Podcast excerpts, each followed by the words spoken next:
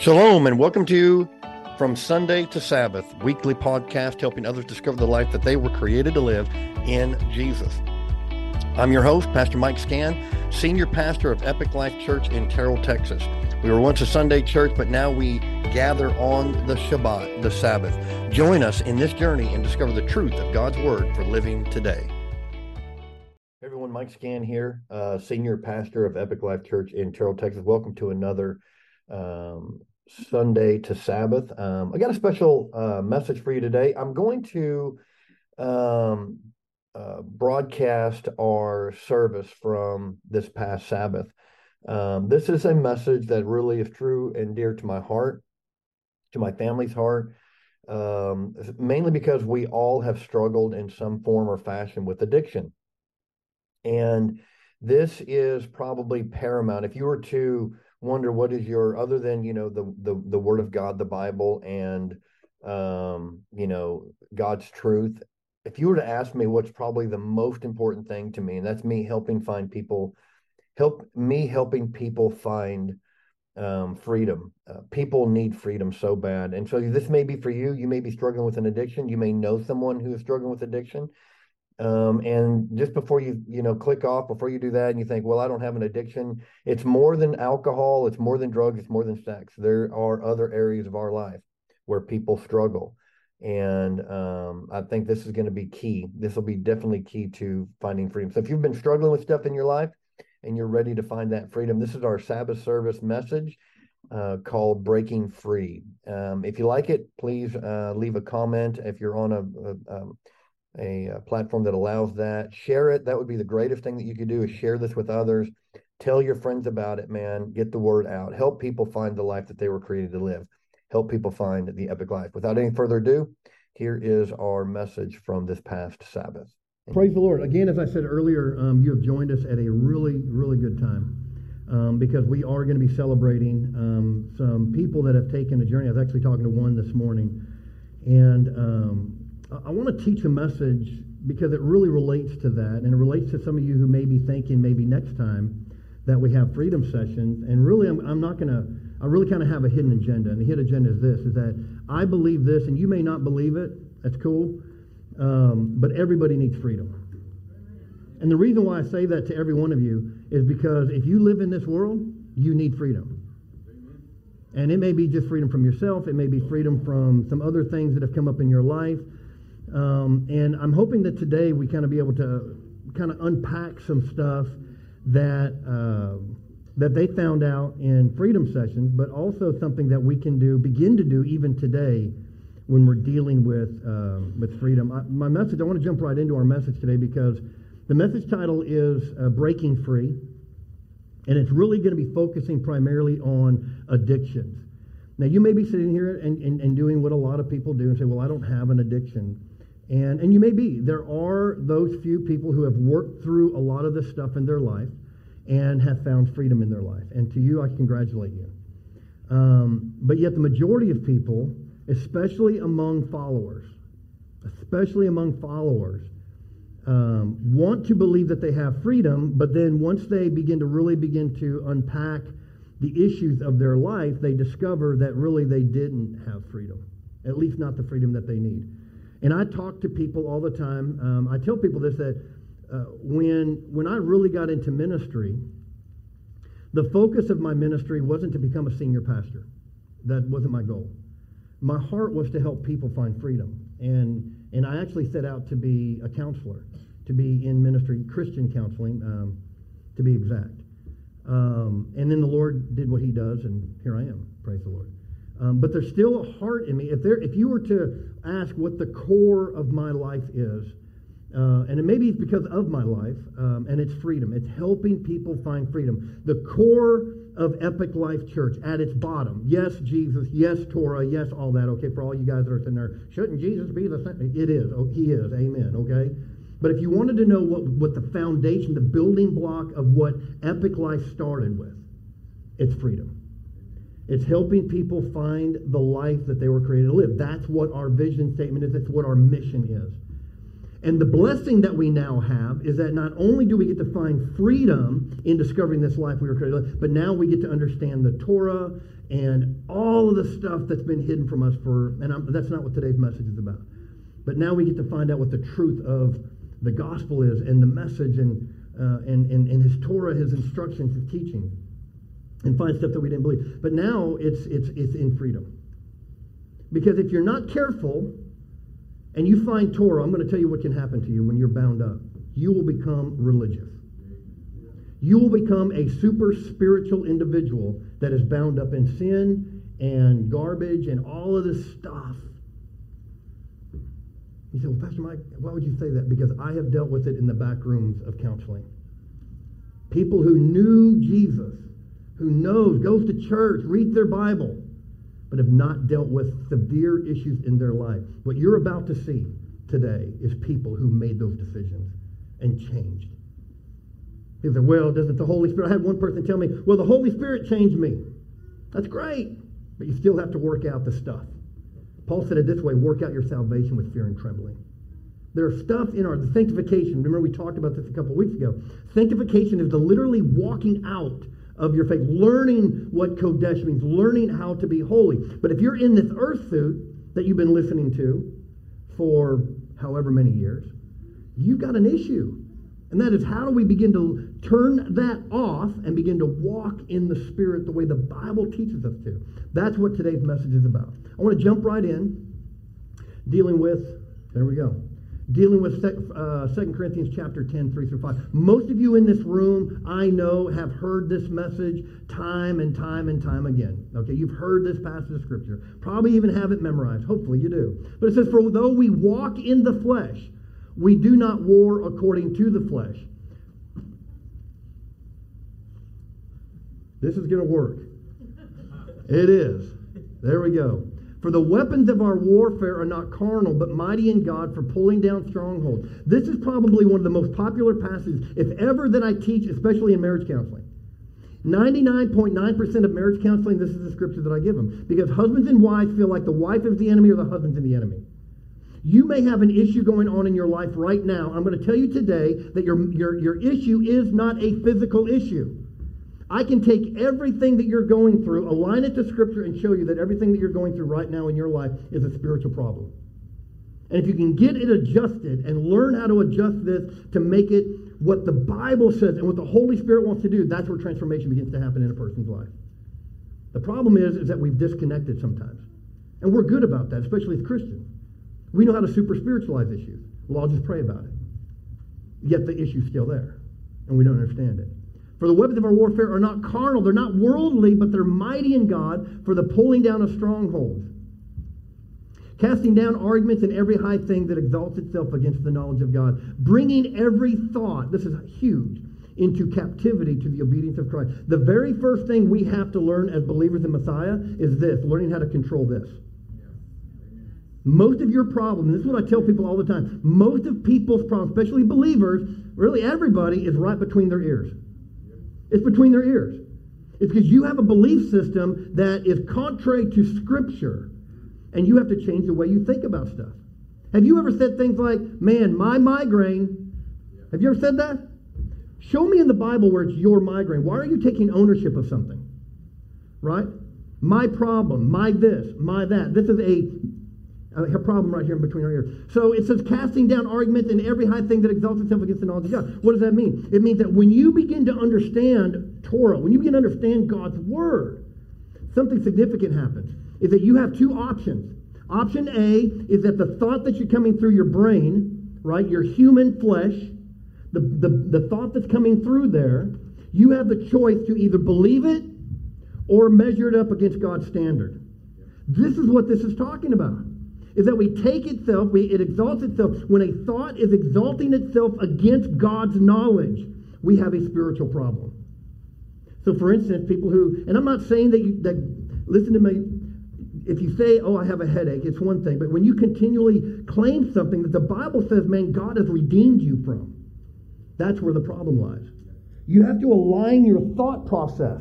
Unto what God's word says about it. I ask people this all the time. When you come to me and you say, Pastor Mike, I have this issue, this issue, issue, the first thing that's going to come out of my mouth is I'm going to ask you a question. I'm going to say, what does God's word say on it? See, I talked about this last week a little bit because I said, Yeshua says this. He said that man cannot live, we just said it this morning, man cannot live by bread alone, but by every word that proceeds out of the mouth of God. But when you understand the meaning of that and the weight of that, it'll change your life. Because the word word in that text, W O R D, is the word rhema, R H E M A. And it means, by Greek definition, it means revelation, a revealed word. In other words, the reason Joshua was able to take the city in the new in, in, Canaan and take and take down all the enemies is because he had God show up in front of him and say, Every place your foot I'm going to give to you. That's a rhema. That is a word from God. Amen. But here's what's great about this is every person in this room has God's word on everything right here. The problem is we don't read it. And when we do read it, sometimes we just read it as it's a book. Like, okay, I did my daily my reading. Okay, there's my reading. I did my reading for the day. Right? Instead of going, wait a minute, what does God's word say about my situation? What does God's word say about my problem? Right? Because it says everything. Where am I at? I am probably should have been there so that the people online could see it. There we go. Praise God. Paul points out here that the new mind can bring down the strongholds of the old mind. The new mind can conquer the old mind that is still in us.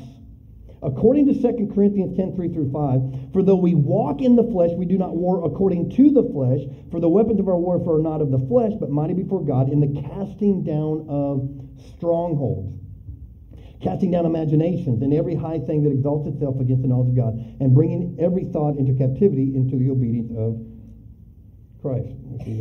Oh, you know what's happening? That's why. All right, y'all. Let me change this up real quick. Technology.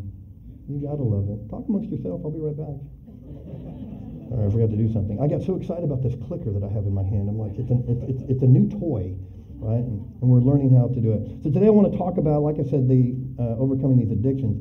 Now, addictions happen. I want you to understand this. Addictions will happen. Watch. Addictions. Here's a definition of an addiction: anything that I do that I don't want to do, but won't stop doing it. Doesn't that kind of like eliminate a lot of fallacies, right? Of things that we think are addictions and things that uh, we think are not addictions, right? But it's anything that's in our life that we're going, man, I need to quit this. This is not good for me. It's not good for my walk with Messiah. And so anything that you do that aligns into that category, it becomes an addiction. That's what an addiction is. And addictions happen when we choose, watch, we choose to listen to a lie instead of the truth. Anytime we believe something that contradicts Scripture, we have bought into a lie. And it can and will sometimes become an addiction. Now, I'm not saying that everything you do is an addiction. Hear what I'm saying. It's anything that I do that I don't want to do, but won't stop doing it. Very powerful. Let me say this another way. If you have something in your life that if it were not in your life, your life would be better. So, whatever that is for you, whatever that might be in your life, it may be that you sleep too much. You know that sleeping really can be an addiction? It may be that you don't like to do get up and do things that need to get done. You'd rather do something else. You like to you like to zone out, right? Maybe like Facebook, right? So you, you can get on Facebook for four hours, but you can't get up and take out the trash.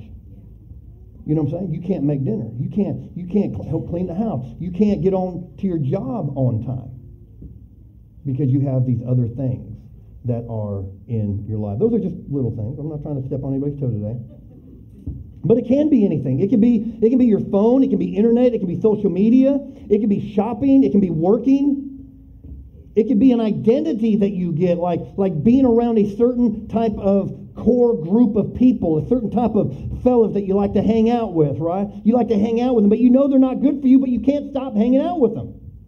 But they're not good for you. They're not leading you in the direction that you were called to live. It can be anything that we cannot stop to do. So let's look here at Romans. There we go. Romans chapter 7, beginning verse 21. It says, I find the principle, this is Paul, right? I find this principle that evil is present in me, Now, this is Paul speaking. Now, if I was to walk up to you, Christian, and say, There's evil in you, you would rebuke me. Oh, I'm a Christian. This is Paul. This is Paul saying this.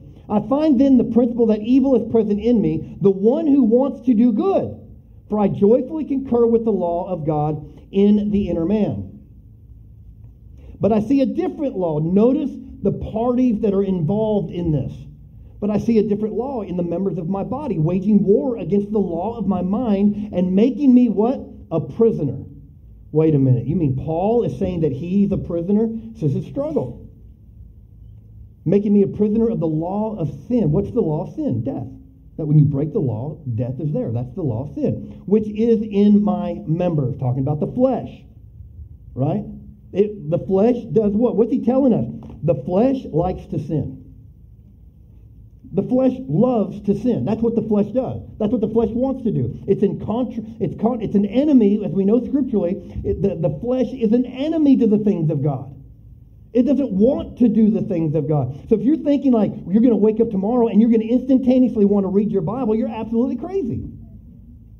Not unless you've been doing it for a long time, right? Have you've been a believer and you've, you've been able to, to, to, to quench those thoughts, to quench those things that seem, seem to kind of draw you away from the Father, right? How many times have we had the opportunity to come and gather in a community or come to church on Sabbath, right? And we're laying in bed, we're like, you know what? I just think I'm going to stay in because the flesh doesn't want to get up early, right? Just ask other people. I want to call out names here this morning, right? it just doesn't want to do it. I say, I'm where am I at? Verse 24, yeah? Watch what Paul says. Wretched man that I am. Who will set me free from the body of this death? Now we know if we go on and read the scripture, what's it say? It says, praise be unto Yeshua. Amen? Because he did deliver us from this earth. Too. But here's what has to happen. You have to think differently. Some people in the faith nobody in our room, right? But some people in the faith, they give their life to Messiah, right? And they live like the world, but want to live like Messiah. You ain't going to do that. You have to change your thinking. You have to change between your ears. You have to change your thoughts to align. Why? Because it's walking in the spirit and walking in the flesh. Remember, the flesh is an enemy, an enemy to the things of God some lives that we get caught up in when we get these addictions. These are some of the things that I want to really hit real quick. Uh, one of the lives that we believe when we get into addiction is it's just part of my identity. It's just who I am. My grandma was angry all the time.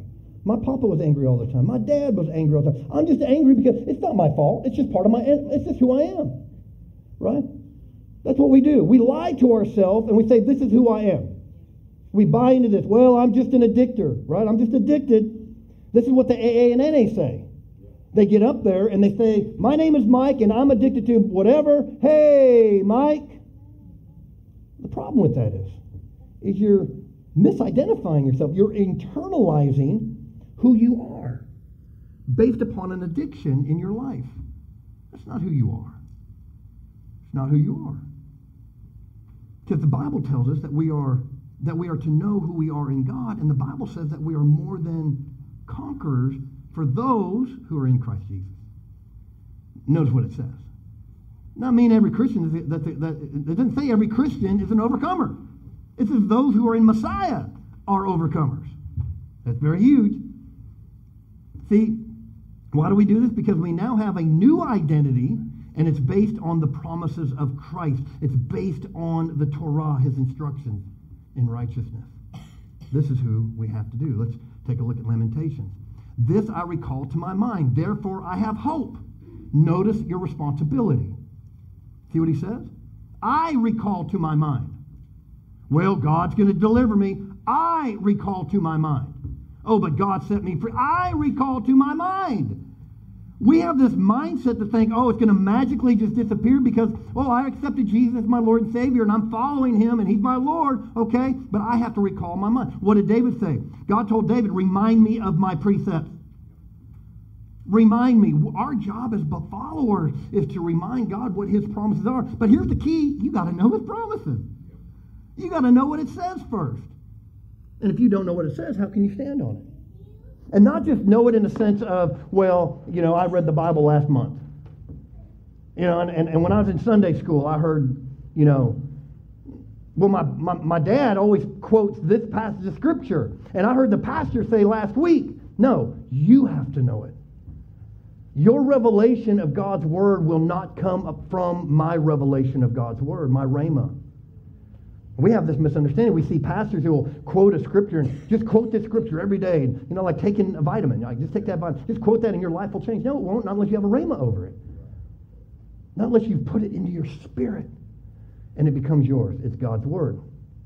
This I recall to my mind, therefore I have hope. The Lord's loving kindness indeed never ceases, for his compassions never fail. They are new every morning. Great is his faithfulness. Now that's something I can stand on. Right? That's something I can believe in. That he is faithful.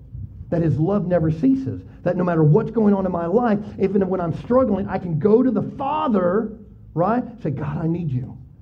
And he's like, I love you. You're my son. You're my daughter. And it's beautiful what happens. You know, I was thinking about this during worship. Some of you people, and you know who you are, right? I'm not going to pick you out, who don't like worship, you're in trouble. Because heaven is going to be about worship.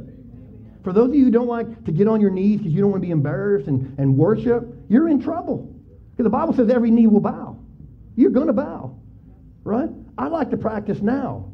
And let me tell you something. If these old broken knees can get down, and yes, I said that because I know my life, all right, can get down on their knees and worship the Lord, you too can. You all, you can too. There we go.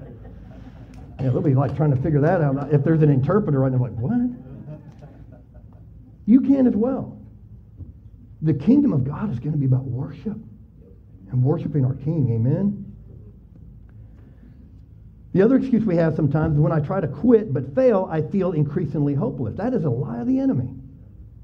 Oh, you tried again, you failed. You tried again, you failed. You tried again, you failed. I heard a statement years and years ago, and it said that, uh, and, and I, it's theologically it's incorrect, but you'll understand the gist of it, okay? Theologically, but it has, it's just the thought of it, just thinking, right? It says the, the, the, the saint of God falls down and he gets up right? The, the sinner, the saint falls down and he gets up. The, the saints are the sinners who fall down and get back up. Uh, obviously, that's false theology, right? But the, the implication is we sometimes miss it and we fall down. Isn't it interesting that when Paul was instructing, uh, I believe it was James, and he was telling him about the kingdom, he was telling about, you know, he, now remember, this is Paul, the apostle, speaking to James, who was a pastor of uh, the church in Turkey. And what's interesting of what he tells him, he says to James, he says, he says, for when we sin, or when you sin, we have an advocate, Christ Jesus, who is quick and able to forgive us of all unrighteousness. I love that. You know why I love that? Because Paul, speaking to a young pastor over a congregation of Gentiles, was telling him not if, but when. What does that mean? It means, yes, you're going to fall. You will have opportunities to sin. Why? We already established this flesh doesn't like God's word. And there are moments that we all have that are in this house. And if you say that you don't have that problem, you never sin, we're in great trouble. Because you better go back and read what the Bible says. All of us do. And the reason I'm telling you that is not a license to go and sin. It's not. It's to shine the light on God's grace and his goodness. It's not an excuse to stay in sin. It's not an excuse to go to the bar this weekend and honky tonk and do whatever, right? Like, well, you know, Pastor said I'm going to be forgiven. Watch out. You're in a bad place. Go to Hebrews chapter 6. You can read that later, all right? That's not an excuse to it. This is for those who are who want to be what God's called them to be, wants to live out the life that God's called them to live. But man, you get in the flesh, right? Your wife does irritate you sometimes, and you kind of say some things that aren't very loving. But wait, there's more. Right? And he becomes irritating sometimes, right? And says things that he shouldn't say. But that's where we need grace. We need God's mercy. We need his grace in our life. It's going to happen. But it's no reason to stay down. You keep fighting. See, we have to remember we're in a warfare, church. And the worst thing that you can do, Christian, is be very pious towards people who are struggling. It's the worst thing you can do. Matter of fact, the Bible says that we're not to be that person. We're actually supposed to check ourselves first, right? And then go and approach someone or a brother or sister who that you see in sin. We're supposed to check ourselves first. And this is an act of humility, of humbling ourselves, and realizing, wait a minute, we don't have it all together. There isn't a person in here who has it all together. And if you do have it all together, write a book. Write a book. Let us all know how you did it. Because I sure like to know. Because none of us in this room have it all together. Looking over here at, uh, where am I at? See, the thing we have to remember is as long as Jesus is the king of the universe, it's not over. And guess what? He's still king of the universe. Don't quit. It's one of the things we teach in freedom sessions. When you go through freedom sessions, the understanding is I've got it all together now. I've worked out my major problem. No, you just pulled back the top layer. You just pulled back one layer. We're, we're, the stuff that we have been going through in life are layers of stuff that we have to be honest and deal with. I've been through freedom sessions five times. Five times. And every time I went through it, I wasn't going through it to go through it. I was going through it because I was the, uh, the director of it before my beautiful bride took over. And now she took over it. And every time I go through it, the Lord shows something else. There's another something there that I need to work on. It, it's not always like a big, you know, earth-shattering uh, sin or something. It's just stuff that keeps me from Him. Stuff that keeps me from loving like I should love. Stuff that keeps me from literally walking in this perfect union and this perfect peace with Messiah. And that's what happens. We are never hopeless. God always do, does more uh, than the natural. Always work beyond what we can feel or see. He always goes beyond stuff. And that's what, what Freedom Sessions is about, is that God is constantly working in the life of the believer. Constantly. Always pulling stuff out. Always showing us stuff that we haven't. Maybe we forgot it.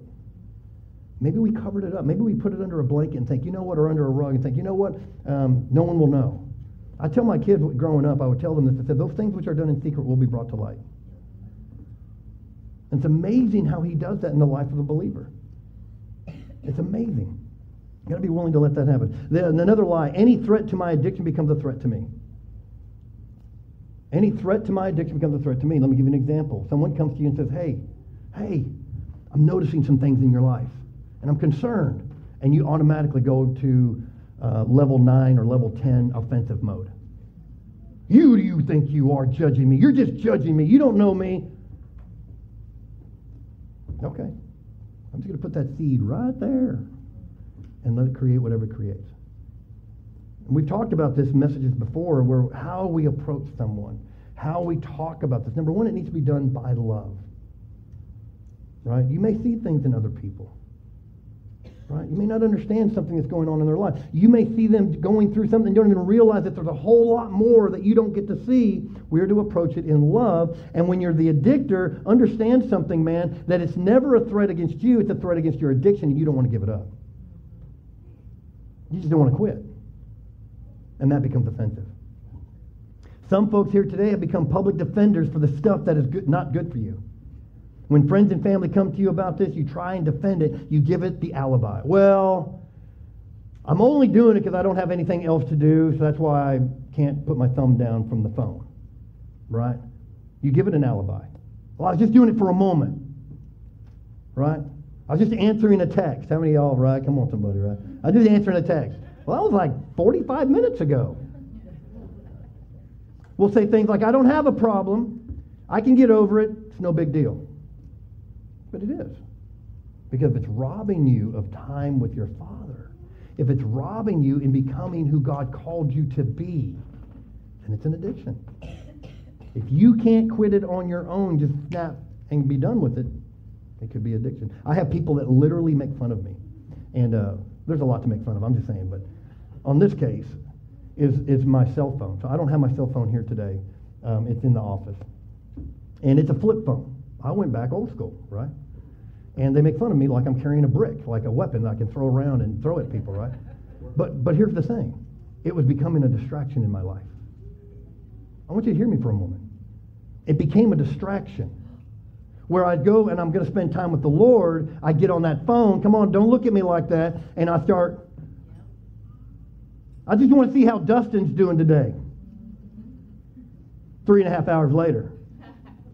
I guess he's doing good. We do that, don't we? What's the reason? So here's the thing break off whatever's causing it. Why? Because there's greater life in that.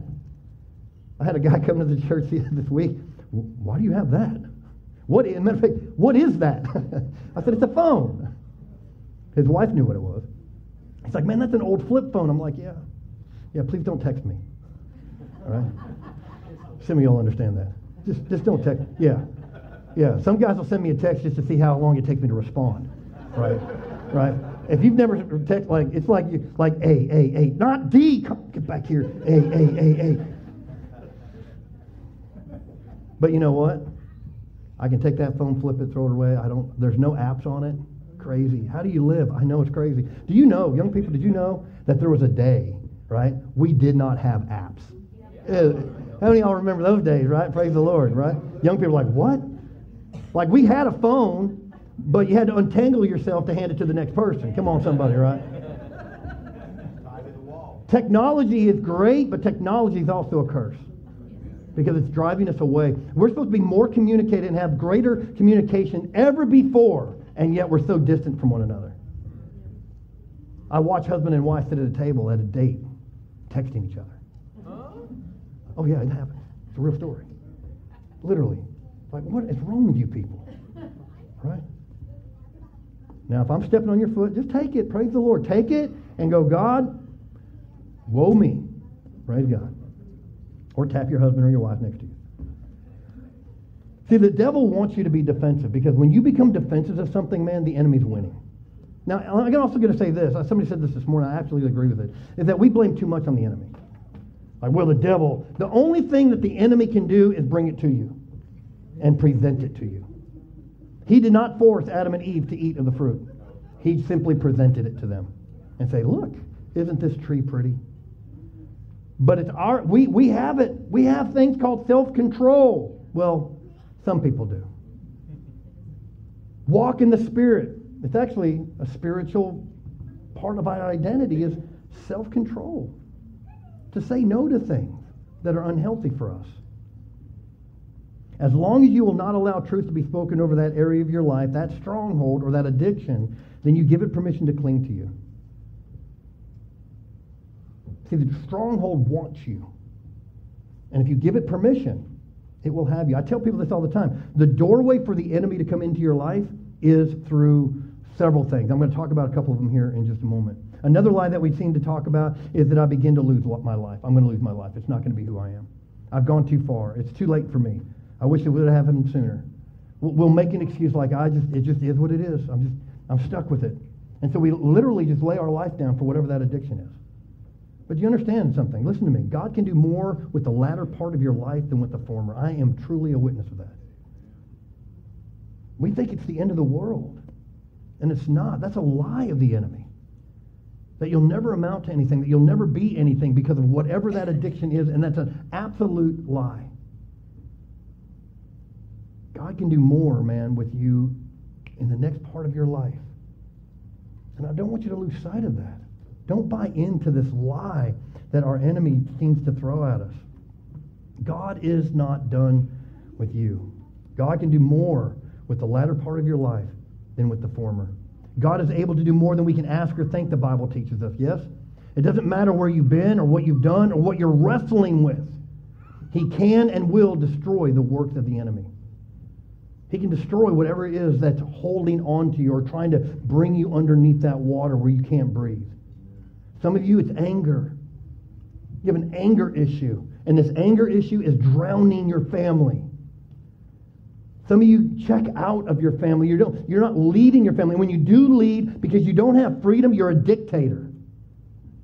You dictate to your family instead of lovingly guiding your family through the ways of the Father because you're so defensive. You have these barriers and these walls up in your life. And you know that if you let those barriers down, at least you think you do, if you let those barriers down, that people are going to take advantage of you. And let me tell you something, they may. They may take advantage of you. That's not your concern. That's not your job. Romans 8 28. And we know that what? All things work together to who?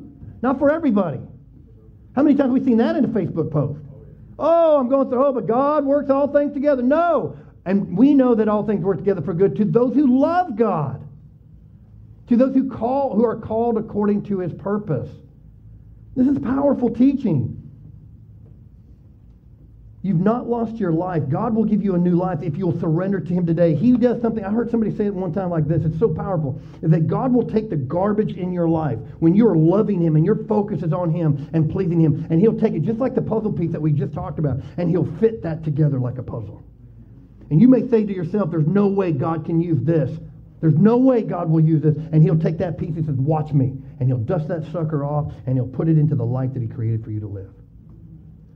Do not underestimate the power of God. And we do, though. We do, don't we? Well, God, if He, no. He'll take all things and work them together for those who love Him. I have seen it time and time and time again. I hear people that are wrestling so much with addictions and stuff going on in their life. And I know it. I'm standing back and I'm watching, and I'll say to them, Man, you need to just tap into God, draw into God. I am, I am. No, you're not. You're not drawing into Him. Because you're still walking in unforgiveness. You're still not repentant. You're still letting these things attach to you, and your focus isn't on the Father. Because He says, and His promises, what? He'll cause it to work together. He'll cause it. It may be five years down the road. It may be 10 years down the road. It may be when you're an old person, people. I'm trying not to look around because there's a lot of older people in here. Amen. Amen. We were talking about the 80s this morning. It was like, and like everybody in the room was like, yeah, I remember that. Hey, yeah, praise God. Amen. Now look at Paul's response to conflict that he's having in our text. Let's, let's take a look here. Thanks be to God. This is his next verse, right? When he talks about who's going to rescue him. Thanks be to God. It is through Messiah Yeshua our Lord. So then, with my mind, right, I myself serve the Torah of God. With what? My mind, I've got to change the way I think. But with my flesh, I serve the law of sin. In other words, the flesh is going to die. It's just death. But with my mind, I'm going to clean my mind up. I'm going to clean my thought life up. God has not given up on you. He is still the answer for all of us. How do we overcome it? Well, let's go to scriptures that we all know, right? Let's look at Romans 8, 1 and 2. Therefore, there is now what? No condemnation. Now, here's the problem. Again, this is where we get religious and we go like, oh, there's no condemnation. I mean, yeah, but wait a minute. Let's make sure we read what it says. All right? Let's not take it out of context. Therefore, there is now no condemnation for those who are in Christ Messiah. Here we are again. In other words, those who live like Messiah, those who are walking with Messiah, there's no condemnation. Why? Because their focus isn't out here. That's not where their focus is. Their focus is over here, so they don't worry about all that stuff. Right? For the law of the Spirit of life in Messiah Yeshua has set you free from the law of sin and death. It has no hold on you. It only has a hold on you if you allow it to be, if you let it come in, if you let it set ground.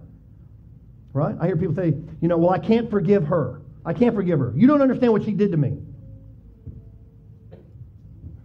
Who are you going to submit to? Right? You have the choice. Every person in here has the choice to be what God called them to be.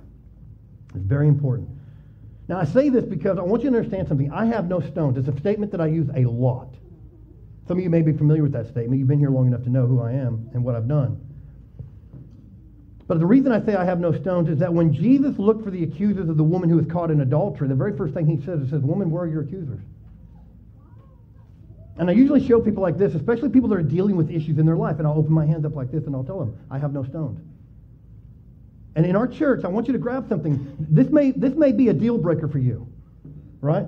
And the deal breaker is if you have stones and like to carry around stones and throw stones at people that are struggling with addictions and hurts and habits and all that stuff, this is not your church. Go out there. Because that's not us. We don't have stones we realize that people are going to come in from that, that are Christians that are uh, that are that been in church for a long time. They may not even be Torah observant, but they're going to come in with addictions, and they're going to come in with hurts. And if you don't like to get dirty, this is not your church. Go to another church. This is not you. This is not for you, right? If you're perfect and you've got everything figured out, go to a church that has everything figured out, and let me know how it goes. Okay? Well, Pastor Mike, that's kind of bold. It's who we are. It's who we are. We're not going to judge you based upon your past. But if we see something that, that spiritually we need to correct, we're going to do it through love. Because that's what we're commanded to do. Not judge. Not condemn. That's what condemnation means. It means to condemn someone. It means to set a judgment before them. Right? And I believe the Bible says something about judging another man's servant. I could be wrong. Not a person in here has the right to pick up a rock or pick up a stone and throw it. Not one person. And if you are that person, and even right now you're thinking in your mind, well, you don't know. When we go to Oneg, you can leave. I used to preach a message once a year and try to drive people off. Maybe that's this message today. because we know what we're called to do. Our mission is paramount. And it's to get people to start changing the way they live by understanding who they are. Not on some super spiritual, hyper scriptural person that comes in here and thinks they've got it all figured out. This is not the church for that. I'm sorry, I went off. Again.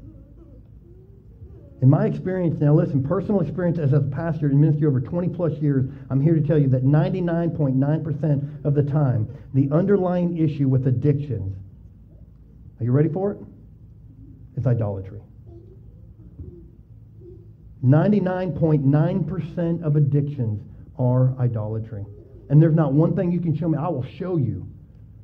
You tell me what your problem is. You tell me what the addiction is. You tell me where the struggle is, and I'll show you where the idolatry is.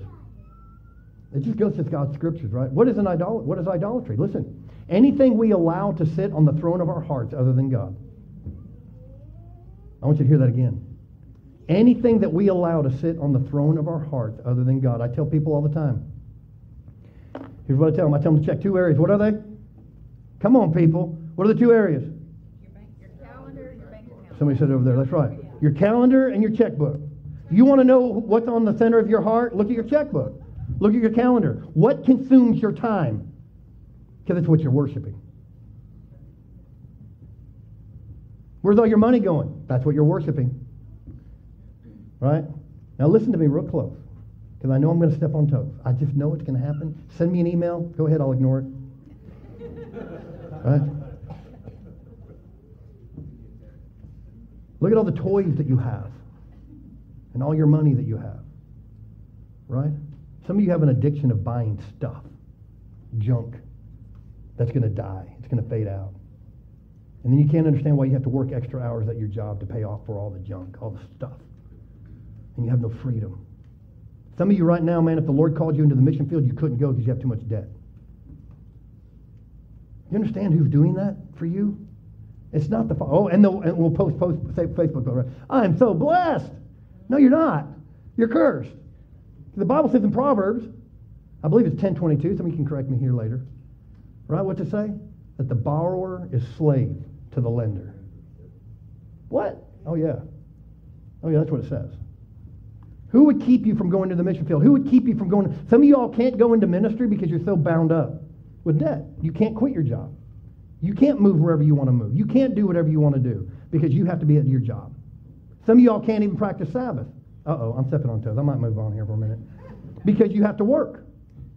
Because your job is so important because you have so much debt. You see the trickle-down effect. Why? Because we're trying to keep up with the Joneses. What's the addiction? Trying to keep up with the Joneses. You want to look a certain way that America has told you this is how you're supposed to look. And it's a lie. It's a lie. Because the only one that matters on how we're supposed to look is what the Father says about us. And he says, don't go into debt. He says, don't be a slave. Don't be a slave, church. That was for someone today that was free. That's a bad way. That's Scott's fault because he prayed, Lord, Lord, if there's something that needs to be said, then tell Pastor Mike. And he just did. There you go. Send your emails to scott at epiclifetarot.com. That's scott at epiclifetarot.com. So let me show you three quick ways. I know I'm going over here. Uh, show me three. I'm going to show you three quick ways to deal with um, this spiritually, because these are spiritual issues. Okay, I'm going to show you how to handle it spiritually. But there's two things that you have to do first, and I'm not going to go into the messages because of time that I want to say. But there's two things you have to do before we do these three things. Right? There are two things you have to do. Number one is there has to be repentance. Okay? There has to be repentance. If you have an addiction in your life and there's something, the first thing you have to do is take it to the Father. Okay? And guess who that's between? You and the Father. Amen.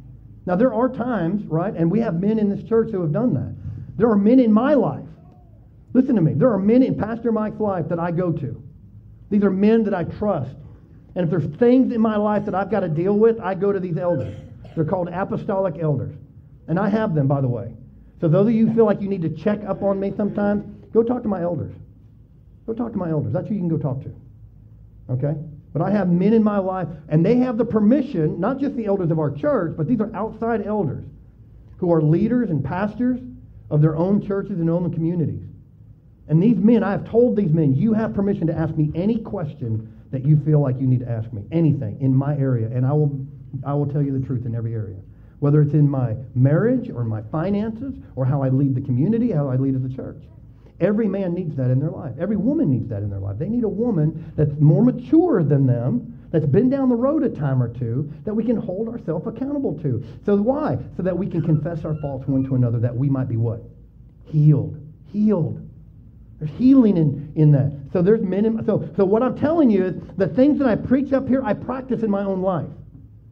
In my own life. These are things that are, and these are things that I tell our guys the same thing, that you need to be able to do that. Because if you don't, you're going to go through this by yourself and you're going to lie to yourself. Because what you're going to do is you're going to go to the Father and you're going to repent, but you've never talked to anybody about it. It's still there. I tell people the best way to best way to destroy habits in your life is get it out in the light. Get it out in the light. Tell people about it. But but yeah, tell people about it. Right? Because then you got a brother comes up to you and go, Hey man, how's your anger doing? Oh, dude, I appreciate you asking me, and I'm doing good, thank you. And that's what they're supposed to do. Amen. But so they got to have repentance. The other thing you need to have is forgiveness. If you don't forgive, don't even expect to try to find, find freedom. Will not work. And freedom is a big text. That's why I don't have time to go into it all today. But I will tell you, it's not just about forgiving the person that hurts you. It's also about forgiving yourself. That's the hardest one. I've talked to more men and people, and the hardest thing they have is they can forgive someone that's hurt them, but they can't forgive themselves and think that God is holding up some billy club over there trying to pounce them on the head if they mess up again. You got to remember, He is love. Man, He's so generous in His forgiveness to His people. Love that. So those two things are huge. So once you've dealt with those two, here's three things that you can do. Number one is put God first in every area of your life. And I tell people this do an inventory of your life. And wherever God is not first, make him first. Repent, move on. So if God's not first in your finances and you're having financial difficulties in your family and you have a, maybe a spending problem, go to God, repent, and then put God first in your finances. You know how you, you know you over, this is to step on toes, I know. You know how you overcome that type of a lifestyle? Become a giver. Become a giver, not a taker, not a spender. Amen? It's all about lordship. If you know that there is idolatry in your life, you must repent, turn back to God, teshuvah, and then place our needs, uh, feelings, and all that stuff, right? We're going to set all that aside and ask the question, God, what does your word say about it? There we go. I almost had to call you, Sam. Almost there. We have to reorder the gods of our life.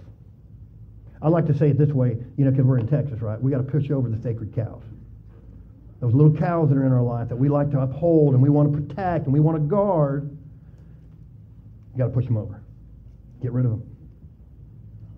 Get rid of them. Get rid of those things, man. Quickly, we reorder our life. Let's take a look. I mean, I went too far, didn't I? I already pressed. Look at that. People online are going, man, somebody else changed that thing, man. Exodus 21 through 4. Most of y'all know this. Then God spoke all these words, saying, I am Adonai your God who brought you out of the land of Egypt, out of the house of bondage. You shall have no other gods before me. This is a non negotiable. You understand that? This is not negotiable. But God, you just don't understand. Non negotiable. He has to have first place in your life. If he doesn't, there's an issue going on. Do not make for yourself a graven image or any likeness of anything that is in heaven above or where? Or on the earth. Below or in the water under the earth. Nothing can take precedence over the Father. Nothing. The question is, what are you putting before him? So the first thing we have to do if we're going to be spiritually strong and overcome these things is look at our life. Be honest. Maybe sit down with a sister, women. Maybe men, sit down with a brother and say, man, I need to really be honest and look at my life and say, where is God in it? And if there's areas of blanks where God's not God, reorder your life. Repent, forgive, do whatever needs to be done, and focus on Him. Let's take a look, 1 Peter. 1 Peter 3, 14 through 17, right? But even if you should suffer for what is right, you're blessed. Do not be afraid of or worry about their threats, right? So even if it's uncomfortable, there it goes. Instead, sanctify. I love this. is why I put the scripture up here. Instead, sanctify Messiah as Lord in your heart. So, what sanctify mean? Somebody, come on, you Bible guys. What is it? Somebody give it to me. What is it? What does sanctify mean? Set apart. Right? Instead, set apart Messiah as Lord in your heart. Who's the Lord of your life? Well, Jesus is. Then live like it. Surrender to Him. Give Him control. It's okay. He will do better on your life than we will. Amen? I love that. Verse 16, yet with humility and reverence, keeping a clear conscience of that word, whatever, wherever you are accused of, those who abuse you for your good conduct in Messiah may be put to shame. For it is better to suffer for doing good, right? If it's God's will, than for doing evil. In other words, you're going to be uncomfortable in this world. You can't do everything everybody else is doing. You simply can't. And it's going to make you maybe stand out. Praise the Lord. Heaven forbid if that happened, right? That you stand out from Messiah. And it may me even make you feel a little bit, you know, uh, strange because everybody else is doing other stuff and you're not doing it. You're being the man or woman that God's called you to be. And in this world that we live in, that can be very strange. And that can be very difficult. And I want you to take that in, right? All right, let me get back there so they can see. All right, number two, going right through this real quick, is this is one of my favorite, is you have to say no to the flesh. Let's practice that. One, two, three. No. Good, good. Five of you did it. Okay, let's try the rest of us. One, two, three. Say no. You know what? How hard that is. You know what? When you're, especially when you're walking in an addiction or something that's going on in your life, about three or four times, you're going to have to look at that guy in the mirror or that girl in the mirror, right? And you're going to have to tell them no. We're not going that direction. We're not doing this any longer. Enough is enough. You've hurt your wife. You've hurt your husband. You've hurt your kids. Enough is enough. From now on, we're going to live out the life we were created to live. And you have to remind yourself daily. Sometimes it takes work. How many of y'all know that it takes work? To think differently, to remember. Some of you who are forgiving people, you have to look at that guy or girl in the mirror and remind yourself, wait a minute, you forgave your mom. You forgave your dad. You forgave that person. You, you got to tell yourself that. Well, that sounds like a lot of psycho babble. It's not. It's reminding you what God says. And it's getting out of the flesh and walking in the Spirit and living a life filled with the Spirit. Romans 6, 12 through 14. Therefore, do not let sin rule in your mortal body so that you obey its desires. Get rid of it.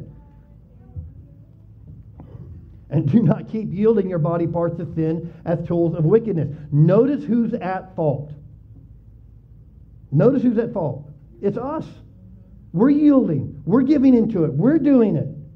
And Paul is telling the church in Rome, don't do this. Don't yield your body parts to sin as tools of wickedness, but yield yourself to God. That's a word almost like surrender, right? How many of y'all like driving in Dallas? Come on, everybody, Dallas. Nobody? Nobody here? Oh, we got one person. If you're on the bike. How about if you're on the bike? Okay, good. I want everybody to say no, so I'm glad you said that. Praise God. Right? So when you come up, when you're entering young people, for those of you who don't know how to drive and your parents are trying to teach you how to drive, even if you got a driver's license, you still don't know how to drive, because you really don't learn how to drive until you're about 30, just saying, all right? When there's a highway that you're coming on, this may apply to a lot of y'all, and you're and you're on a ramp, okay, a ramp is taking you on to the highway. There's two things you need to do. Number one, there's a big triangle sign. All right? What does that triangle sign say? Yeah. That's right. What color is that sign? Isn't that beautiful that most of you know that? Now, not one young person said, hey, that's the yield sign. Nobody said that, right? There's another thing about that, right? Here's another thing about that, is that it's called an on-ramp. Like ramp, like whoop, right? So you have a pedal on the right side of the bottom of the floor there, right? Hit that sucker, man, when it's time to go, man. Some y'all come out there and like cars are running 70 mile an hour, and you're like, dun, dun, dun, dun, dun, dun, 20, 25. Yeah, it's like crazy, man. Don't even look. Yeah, just grow on out there. Praise God. I've got when I was riding my bike, I used to get that's the scariest part. I get all the way over away from the ramps because then people drive just kind of crazy. But we're to yield. Yield is an act of surrender. It means that you're on that ramp and there are cars that are moving a lot faster and you have to. Nobody's controlling it. You are. You're in control, right? And your job is to take your foot off the accelerator and let them wait a minute.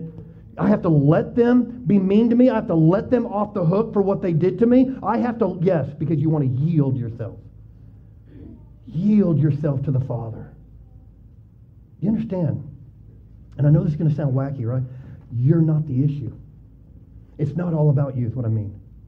Right? There's something greater at stake. It's the people that you're going to come in contact with. Here's something I tell people broke people break people. And when you won't yield and you won't give yourself over to the Holy Spirit and you won't walk and you won't surrender these areas of your life, you are going to break someone. So our job is to yield. Yield. Some of us have a hard time yielding. And usually that comes out of something that's happened in their life. And they think by building these walls, no one's going to yield. I'm not yielding to anybody anymore. Bless God. I'm going to show them. And all you're doing is destroying the life that the Father has for you. Don't you ever forget this. Here, I want you to remember this. What I starve dies. When I yield things in my life, when I, when I, when I yield and I starve areas of my life, they can do nothing but die. That's biblical. Whatever you feed is going to grow. Whatever you die starves. Stop feeding the addiction. Stop feeding the hurt. You know how we feed hurt? We replay it over and over and over and over and over and over and over and over and over and over and over and over and over and over in our brain. Right? Men, we do the same thing.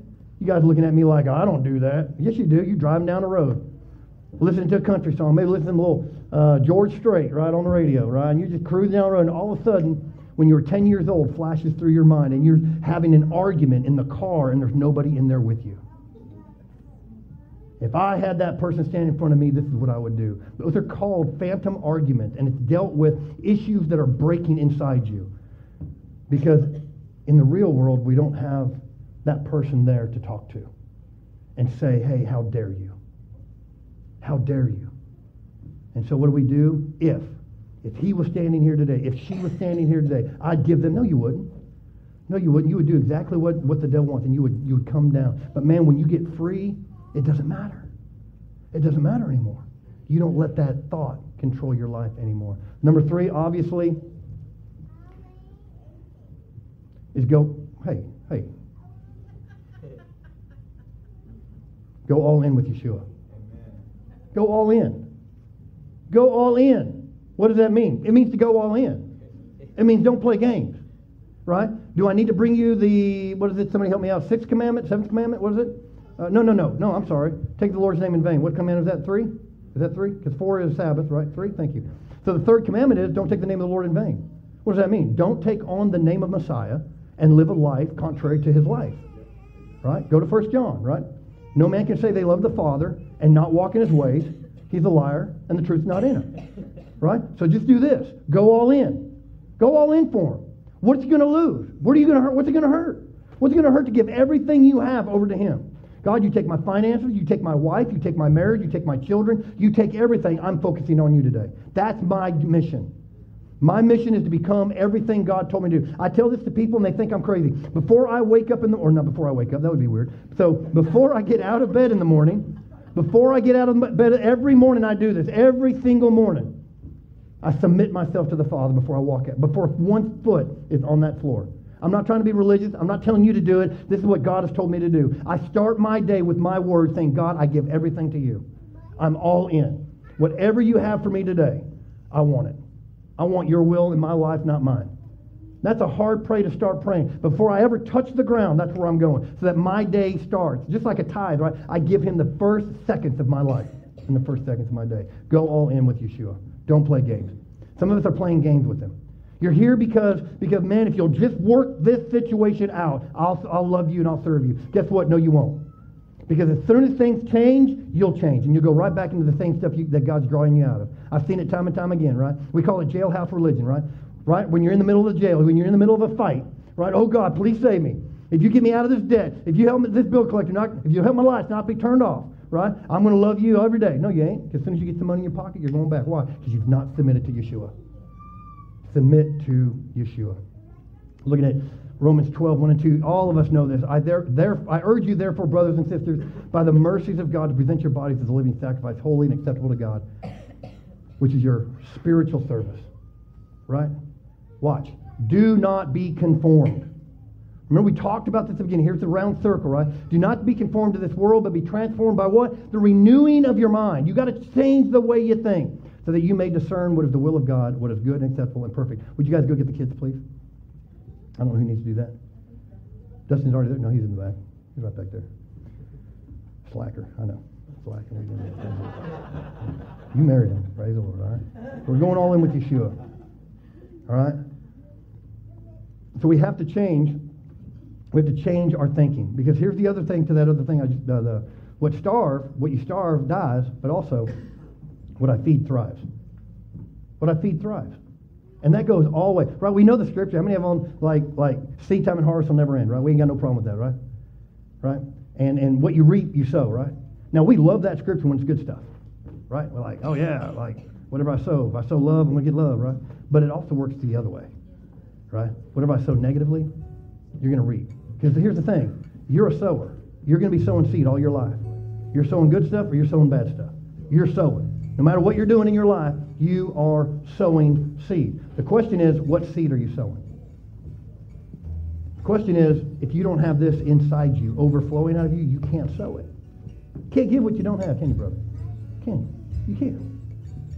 You can't give something you don't have. You can't sow seed that you don't have in your bag. This is why Scripture, this is where we've lost the art of memorization. We don't memorize Scripture no more. Right? Like you talk to Christians sometimes that have been in the body of Christ for 10, 15 years, right? And you go, tell me your favorite scripture. You know what? I've heard it said so many times. You know what they'll say? I don't have one. Or they'll try, you like you like look them up. They're they're running through Sunday school, like, okay, all right, you know, try to figure out that scripture. Find you a daily verse, man, that's your life. How many y'all in here? Let me ask a question, right? I just want to see. How many y'all have a life verse in here right now? Praise God. Look at you guys. Mine's Ephesians 3.20. That's my life verse. My life verse, Ephesians 3.20. Now unto him who is able to do exceedingly abundantly above all that I could ask and think through the power that's within me. That's been my life verse, man, for over 20 years. Because God can do more in me than I could ever hope, ever imagine. Can you imagine that, right? I mean, think of what you can imagine in your brain of what God could do for you, right? That's big. That's some big stuff, right? But the Bible says, man, Ephesians 3.20, he'll do greater than that greater than what you can think of, greater than when you what's at stake? The life that God's created you for to live. And this isn't about prosperity.